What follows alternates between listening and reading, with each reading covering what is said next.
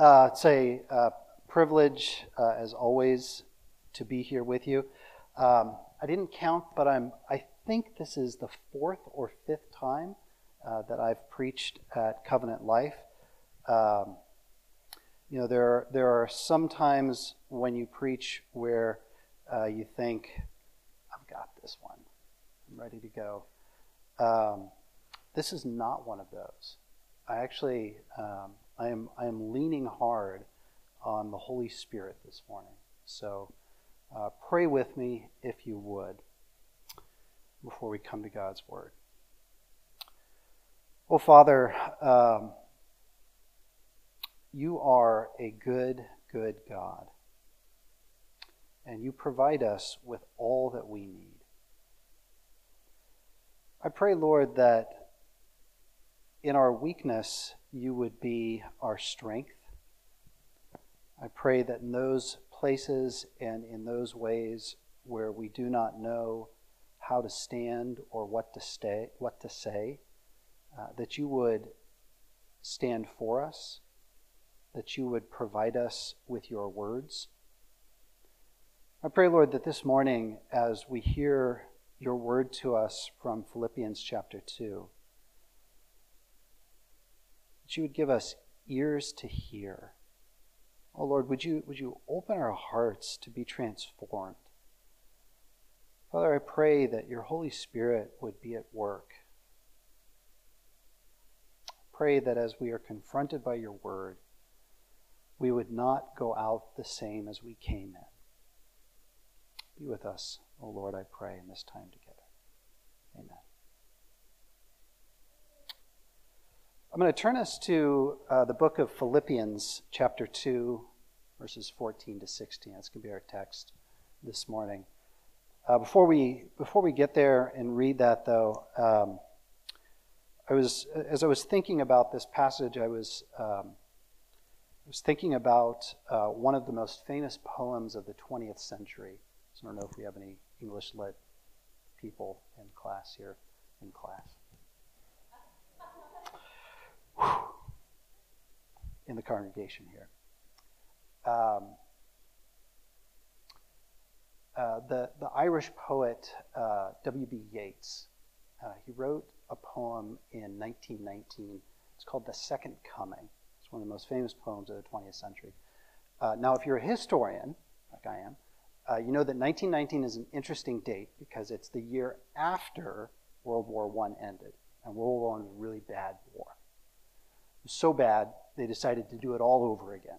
Right? They messed it up the first time, so let's do it again. They called that one World War II. Um, it was also the second year of what was really the first global pandemic. Uh, is usually called the Great Influenza Epidemic, 1918, 1919. Um, as many people died of that as died in World War I. And actually, Yeats's wife um, as he was writing this poem, his pregnant wife was recovering uh, from, uh, from having contracted uh, the influenza strain. Uh, so so there's, there's a lot going on here, and, and very much I think this poem it evokes um, a sense of the uh, what the, the aimlessness, the, the despair, even the uncertainty about the future uh, that was very much a part of life in 1919, at least at least from Yeats's perspective. So, um, as I say, it's called the Second Coming. I'm not going to do the whole thing. I'll just give you a couple of uh, the first few lines. Um, it begins like this. It says, um, "Turning and turning in the widening gyre. A gyre is like a um, like a vortex or a whirlpool. Turning and turning in the widening gyre. The falcon cannot hear the falconer. The center does not hold things fall apart. Mere anarchy is loosed upon the world. Mere anarchy is loosed upon the world. In that poem, Yeats sees the world coming apart at the seams. Right? That's the image. The center doesn't hold, things fall apart. And you're saying to yourself, what does this have to do with the book of Philippians?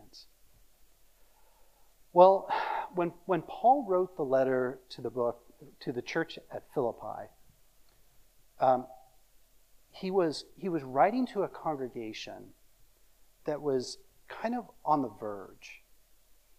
It was it was a good church, but it was a church that was beginning to be pulled in different directions, different agendas, different interest groups were pulling it in different directions. And Paul writes to remind them that there is a center to their lives and that that center holds. That center is Jesus Christ to the glory of God the Father. Now, Paul reminds them of this lesson in a lot of different ways. He exhorts them, he rebukes them, he encourages them, all kinds of things are going on. But I think the, the way that over and over again he most powerfully displays this center is by displaying to them examples of people who are living their lives in ways that point to that center. So he puts his own life on display. His own life, even as he's writing this letter, he's imprisoned for having borne witness to Christ. He puts the life of his, of his son in the faith, Timothy, on display, who selflessly has given his life to serve alongside Paul and make Christ known. He puts Epaphroditus on display. Epaphroditus is a minister from the church in Philippi who has risked his life to come and help Paul.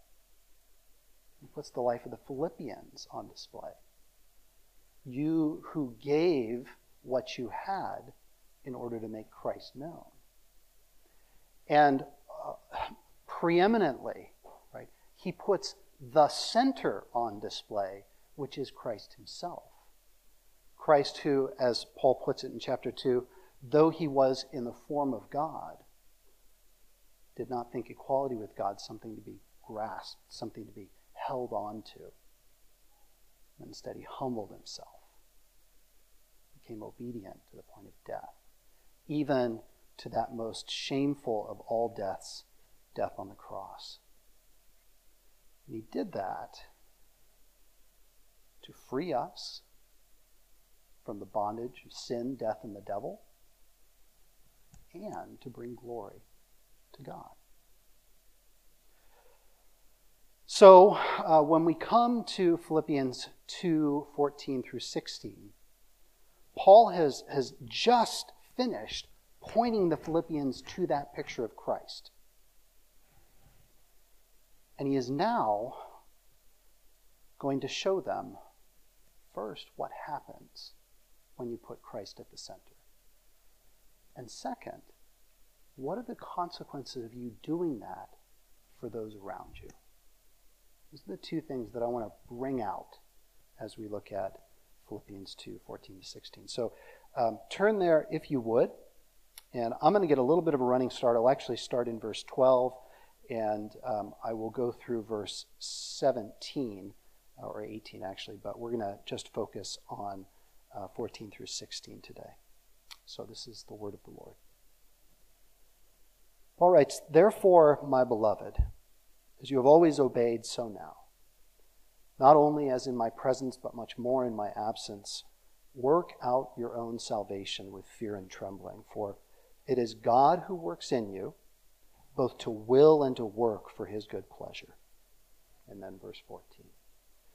Do all things without grumbling or disputing, that you may be blameless and innocent, children of God without blemish, in the midst of a crooked and twisted generation, among whom you shine as lights in the world, holding fast to the word of life so that in the day of Christ I may be proud that I did not run in vain or labor in vain.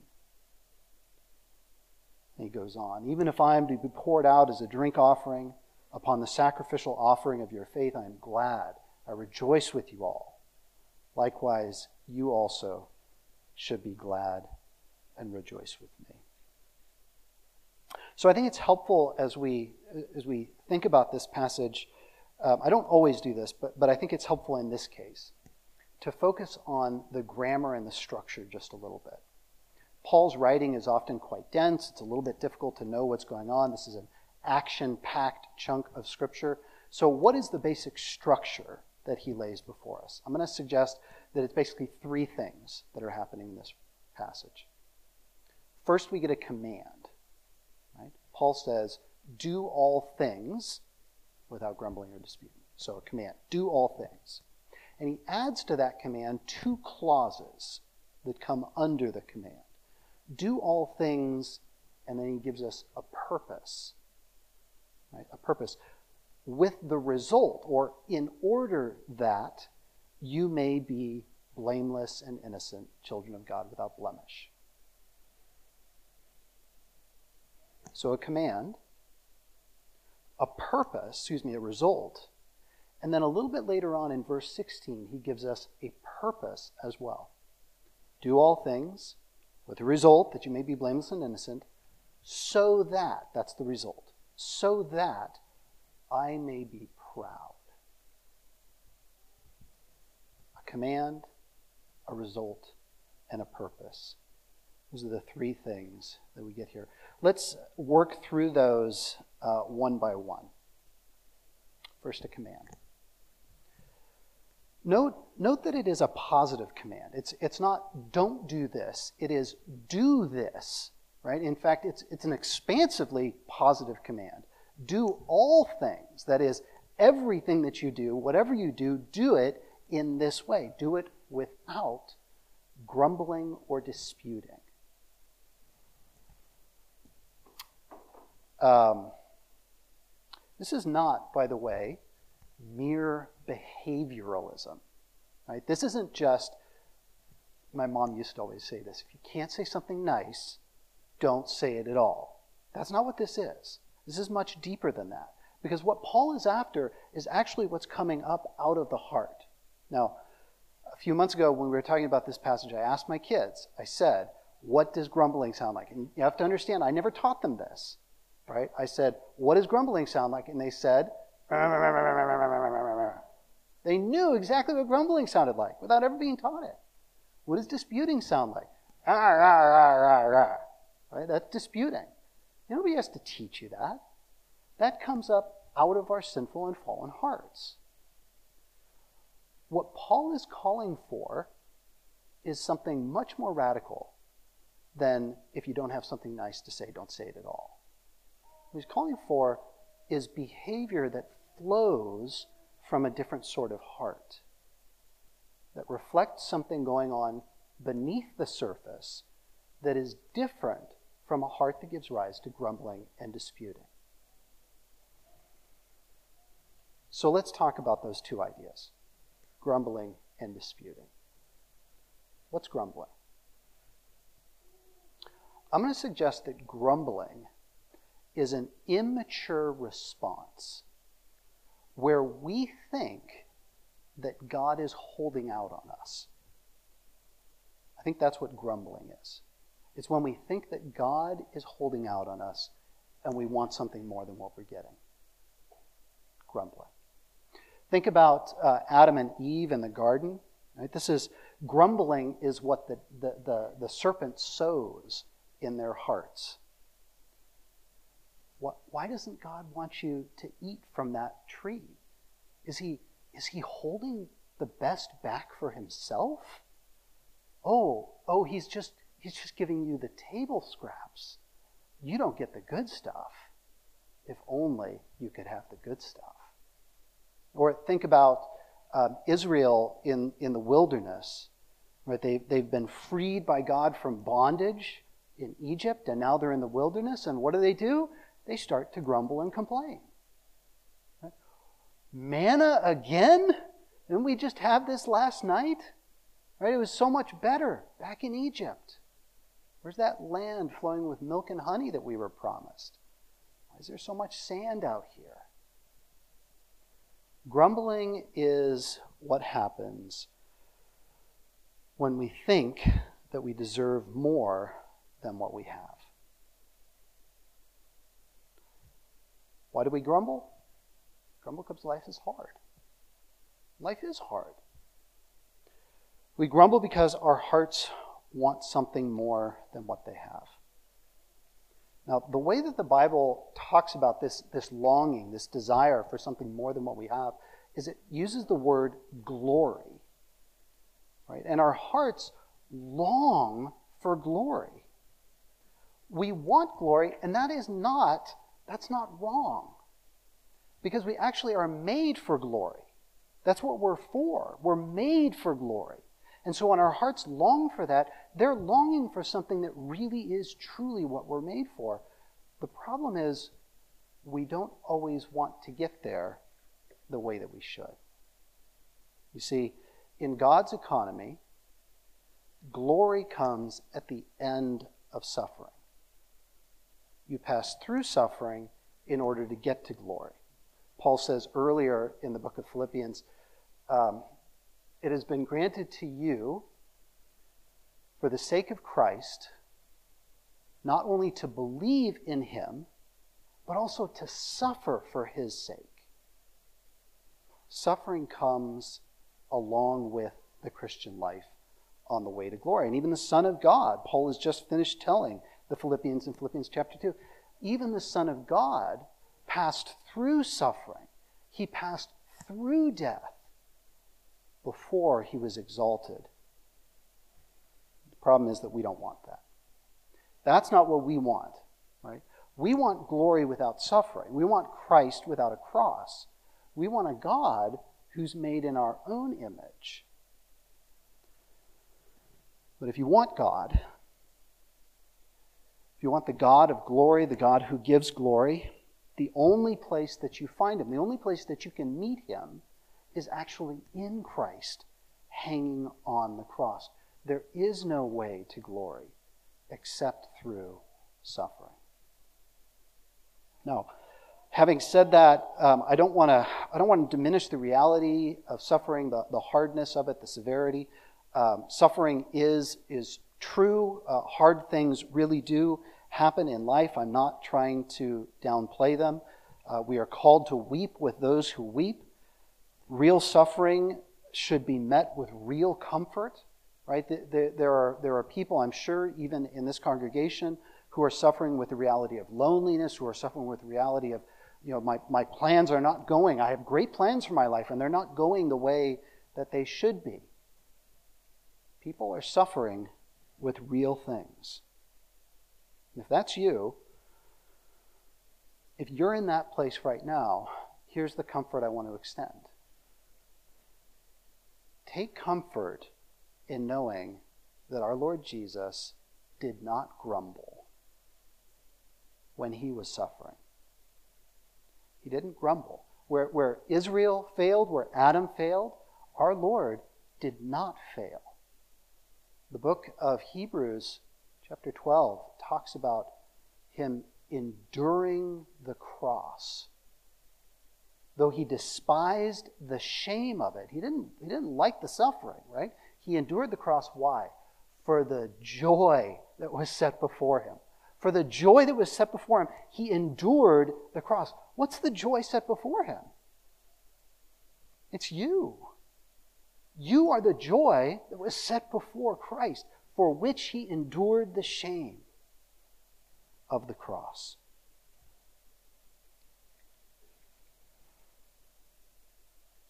Because Christ did that. Because Christ succeeded where Adam and Israel failed. Because of that, all who rest in him become heirs to that glory, that exaltation that he received, having done all things well. Well, that's grumbling. What about disputing? I think that if, if grumbling is aimed primarily upward, vertically towards God, I think disputing is a horizontal thing. It's quarrelsomeness, right? We direct it at one another. It's when we reject God's plans and we do what is right in our own eyes. Disputing is what happens when we pursue different agendas, when we pursue different goals. Somebody goes this way, somebody else goes that way. Everybody's trying to maximize their own interests. the center does not hold. Things fall apart. So, covenant life. Um, hear this very clearly. The Church of Christ doesn't have more than one agenda. We only have one agenda. We have one center. We have one plot, one goal, one purpose, one end. What is that? Paul says, forgetting what lies behind and straining towards what lies ahead, I press on.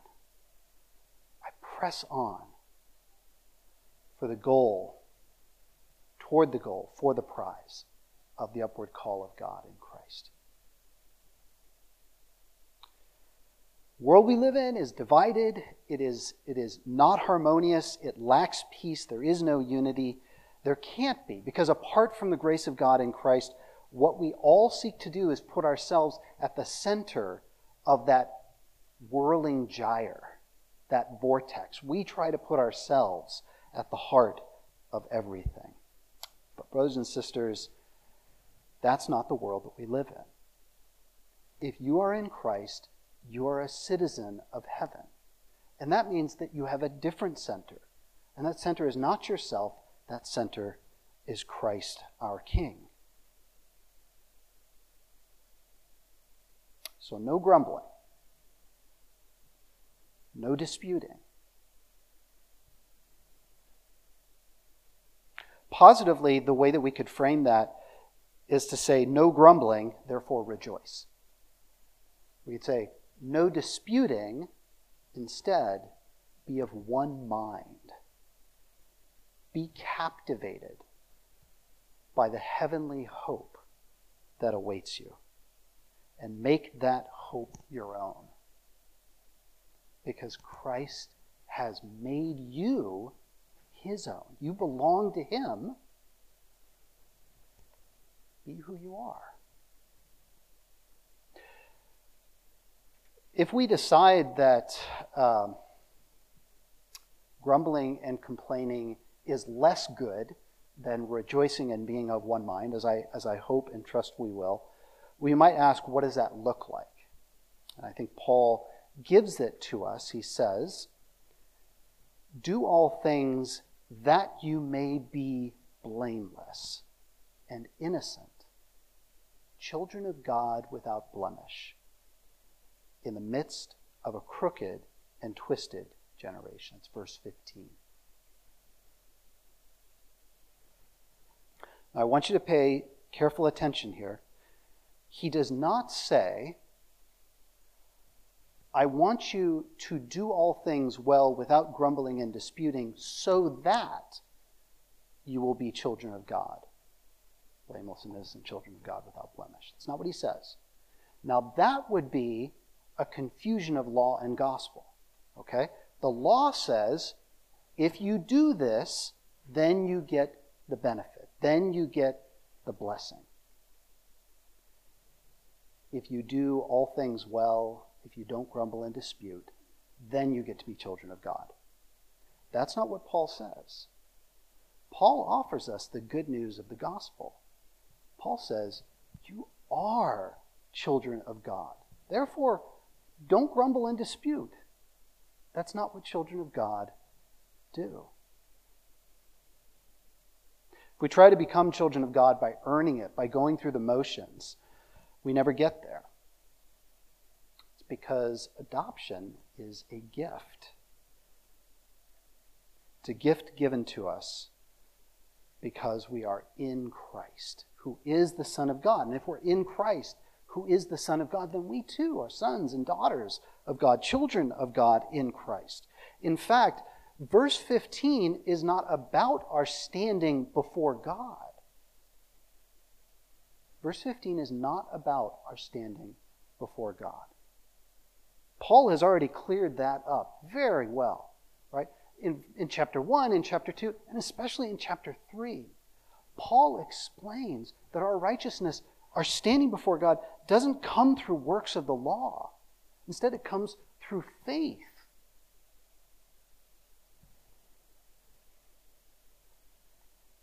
What's actually in view here is our standing before others. That's what Paul is thinking about in verse 15. That you may be blameless and innocent, children of God without blemish in the midst of a crooked generation. He's thinking about our standing before others. How are others seeing us? How do they view us? What do they see when they looked at us?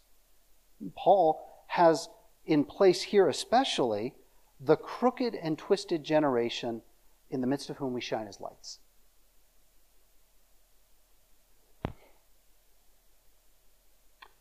Crooked and twisted generation.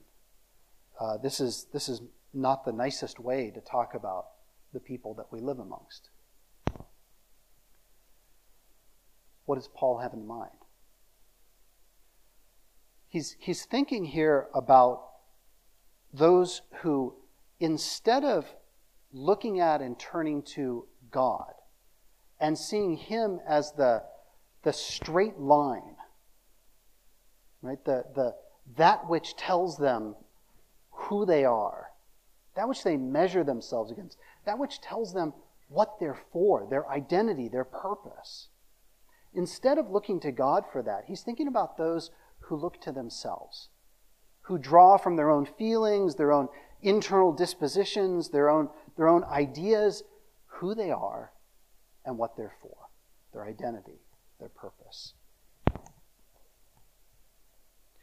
Uh, the church father Augustine, uh, he had this, this he had a phrase that he used, incurvatus in se. It means turned in or bent in, twisted in on themselves. He says that these people are incurvatus in se. They're turned in on themselves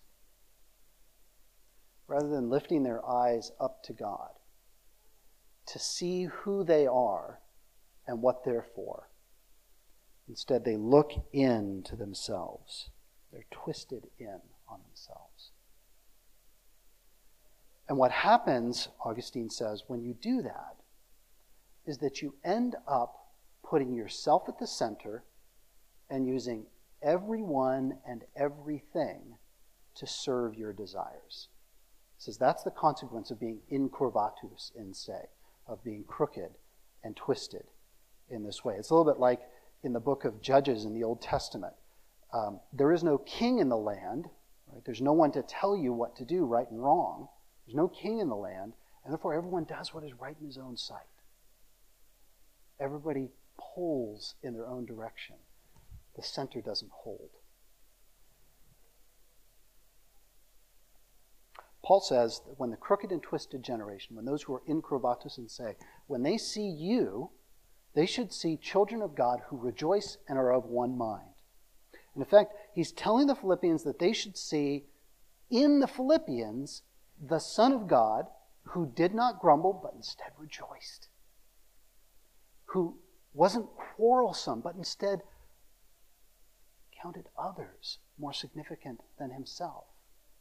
And that when they see the Son of God in the Philippians, who humbled himself to the point of death, even death on a cross, they will then also meet the one who is exalted and given the name above every name, before whom every knee should bow and every tongue confess, so that that twisted and crooked generation may recognize in the Philippians the Lord before whom they should bow and acknowledge as their Lord. This is a high calling that he sets before the Philippians, but he sets it before us as well. So, shine. Covenant life, shine. Show those who are in the darkness that there is something better than the sandcastle kingdoms that people are building with their lives things that are blown away by the wind, things that the next tide will come and destroy. There are things that last, and Paul is calling us and them to those things. Speaking of uh, wind and waves, um, last September, uh, my family and I were, were in Duluth actually for the last Presbytery meeting. and uh, we took a, a trip up to Split Rock Lighthouse. I see a few people nodding their heads. That's encouraging to me. Um, it's, it's a bit north of Duluth, right on the, the banks of uh, Lake Superior. And it is apparently the most photographed spot in Minnesota. I didn't know that. The most photographed spot in Minnesota. Um, what is it? It's a lighthouse. It's a lighthouse that was built and opened in the year 1910. So, for those who are keeping count, that's nine years before W.B. Yeats wrote his poem. No, there's no connection there. It just, just occurred to me. Okay, so 1910, it opened its doors. Why did they build a lighthouse? There actually wasn't even a road to that place. Right? They had to do it all from the, from the water. Uh, why would they build a lighthouse out on this you know, very remote part of Lake Superior? Well, because in late November 1905, there was a huge storm that went through the region, and uh, it, it, it, led to the death of 36 seamen and uh, the loss of 29 ships. And they said, well, this is, this is disastrous. Uh, we, we don't want this to happen. Let's build a lighthouse. And so they did in 1910. They built this lighthouse and it started operating. Um, it, it retired in 1969. Between 1910 and 1969, no boats were lost. No boats ran aground. Nobody died. That's what light does, right? It exposes, it warms, it brings hope, it protects. That's what the Apostle Paul is calling us to. He says, You are the light of the world. It's your job to expose, to warn, to protect, to bring hope. Folks, the, the culture around us is tearing itself apart. Center doesn't hold. Uh, that is not a note of pessimism. Uh, that's actually a great thing in its own way in God's providence, which is to say, the darker the darkness, the lighter the light. Right? This is this is an opportunity uh, to shed the light of Christ and to shine it into the darkness. People who have no hope will respond to hope being offered to them. But we aren't we aren't just called to hold out the light of the gospel as if we were, I don't know, like candlesticks or something. We're actually called to something more than that. It's not so much that we are candlesticks, uh, we're more like light bulbs, or maybe stars in the sky, something like that. That is to say, we're not just the thing that holds out the light, a facilitator to the light. We're actually that through which the light shines, like a string of Christmas tree lights. When you plug them in, the lights themselves become brilliant and glorious. So too with us. Plugged in as we are to the light of Christ, we shine forth, we display Christ's life, holding fast to the word of life, that is, to Christ who is our life. And as we hold fast to Christ, we hold forth that light to others, that word of life. As we receive power from the source, we can't help it. We display his glory to those around us. That's what Paul is calling us to. That you may be blameless and innocent children of God, without blemish in the midst of a crooked and twisted generation, holding fast to the word of life, fast to the word of life. But there's, there's a little bit more here.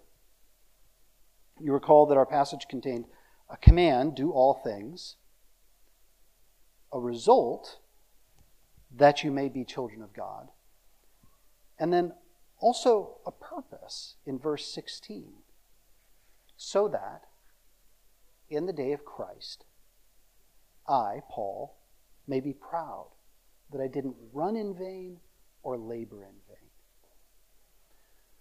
Uh, now, if you if you know the book of Ecclesiastes in the Old Testament, Old Testament uh, wisdom literature, um, that idea of in vain or vanity is an idea that shows up many times in that book. The preacher who wrote that book likes to say, vanity of vanities. It's kind of like his catchphrase. It means everything's meaningless, nothing works. Uh, life is like a, like a spray bottle. The mist goes out and it disappears. It doesn't accomplish anything.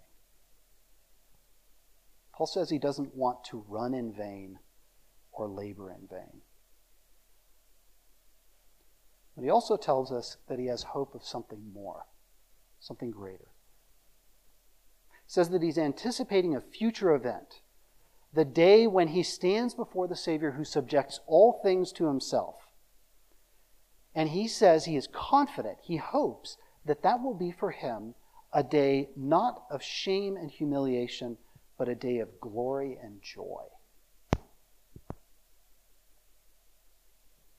Yeah, but Paul, still.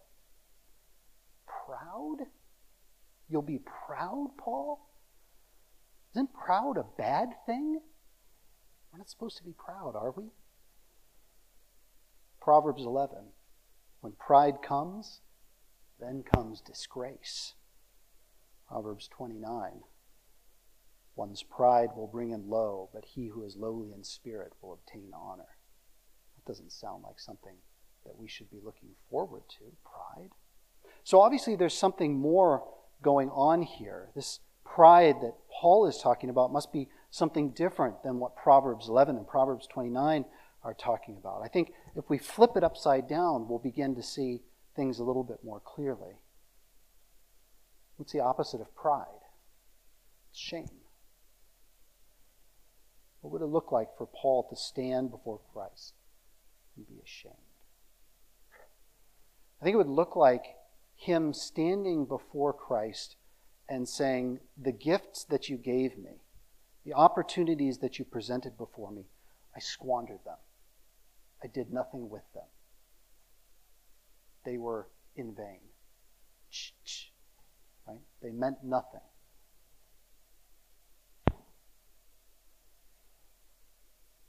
But Paul is confident that what God began in the Philippians will be completed. And that on that day, he is going to present them to Christ as those over whom he labored, those for whom he shed tears, those whom he taught, those whom he nourished as children in the faith. And that's what Paul means when he says, so that I may be proud. He means be light in the darkness that Christ has made you to be and that he is making you to be, so that I won't have to stand before him ashamed of wasting what he gave me.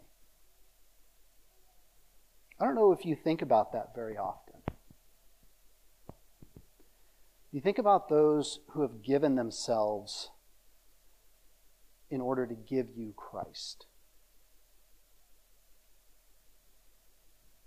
Do you think about the men and women who have shed tears, who have lost sleep over you? You think about those who have spent hours and days and years teaching and praying, speaking sometimes hard words to you uh, when you don't want to hear them. I became a Christian uh, early in high school. I grew up in a family that didn't know the Lord, had no uh, faith commitment of any kind. And in God's providence, I stumbled into Christian Life Center in Merced, California. And before too long, I met Eddie and Andrea Holtgren. Uh, Eddie was, uh, still is, a truck driver, and Andrea is his very long suffering wife. Um, they loved me. They uh, poured themselves into me. In many ways, the reason why I am following Christ today is because Eddie and Andrea loved. They taught me how to follow Christ. Not perfectly, definitely weren't perfect. But they did give of themselves to me in really profound ways. A few months ago, uh, Eddie sent me a sent me an email, uh, and I'm, I'm going to share just a little bit of it with you, not because it makes me sound good, but just because I want you to I want you to hear um, what, what it means for people who, who have poured themselves into you to know that you are following Christ. Uh, Eddie wrote this. He said, We are so proud of you, my friend. Uh, you can't imagine our joy at seeing your gifts being used for the kingdom and humbled that the Lord included us in your story. Uh, Eddie is, Eddie's wrong. He's dead wrong about that. Uh, the Lord didn't include them in my story, He included all of us in His story. But Eddie is proud, and he will be proud on the day of Christ because I'm walking with Christ. One motivation for me to continue doing that is to bring joy to him and Andrea. So, look, this is the second group. This is the second group that we are called to shine like lights in the world before. Not just the crooked and twisted generation, but also our brothers and sisters in Christ, and especially those who have poured themselves out for us. So, who's poured themselves out for you, covenant life? I, I have no doubt that your Christian life is enriched by those whose examples you have witnessed, those whose ministries you have received. There are a lot of good reasons to follow Christ, a lot of good motivations for following Christ. And one of them, admitted, admittedly, um, a lesser one, but, but nevertheless a real one, so that those who have poured themselves out for us might be proud on that day that they didn't run in vain, that they didn't labor in vain. So, are you working out your own salvation right now in a way that will cause those who have given Christ to you to say, I just knew it. I knew that he who began a good work in you would bring it to completion at the day of Christ. Here's your challenge. If you know Christ, think about the men and women whom God has used to show you what it means to shine like lights in the world in the midst of a crooked and twisted generation. That is certainly going to include your pastor, your pastors, both past and present, uh, elders, maybe for some of you, parents and grandparents, siblings, dorm mates. For others, it might include Sunday school teachers, maybe mothers in the faith. You should let them know you should let them know that they have made a difference in your life so that they can look forward with joy to the day when they will stand before Christ, knowing that they won't be ashamed.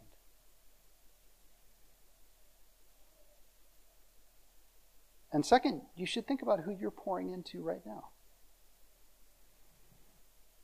Who are you pouring into? Who at Covenant Life are you going to come alongside of to help them shine as lights in the world? And who outside of covenant life are you going to hold forth the word of life so that when they look at you, they say, Wow, center really holds for her. And that center is Christ.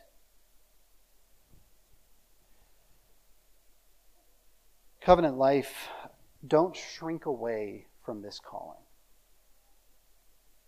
To hold forth and to hold fast to the word of life.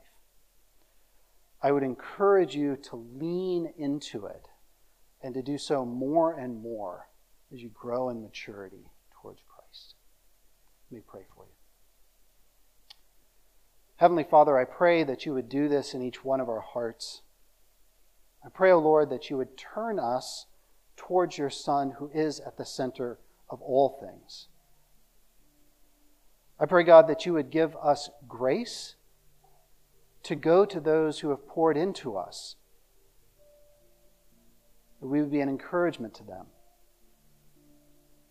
I pray as well, O Lord, that you would help us to shine forth as lights in the world, holding fast to the word of life before those who do not know you, in the hope that they would turn and bow the knee before the one who was humbled and then exalted, and before whom every knee shall bow. It's in his name that we pray.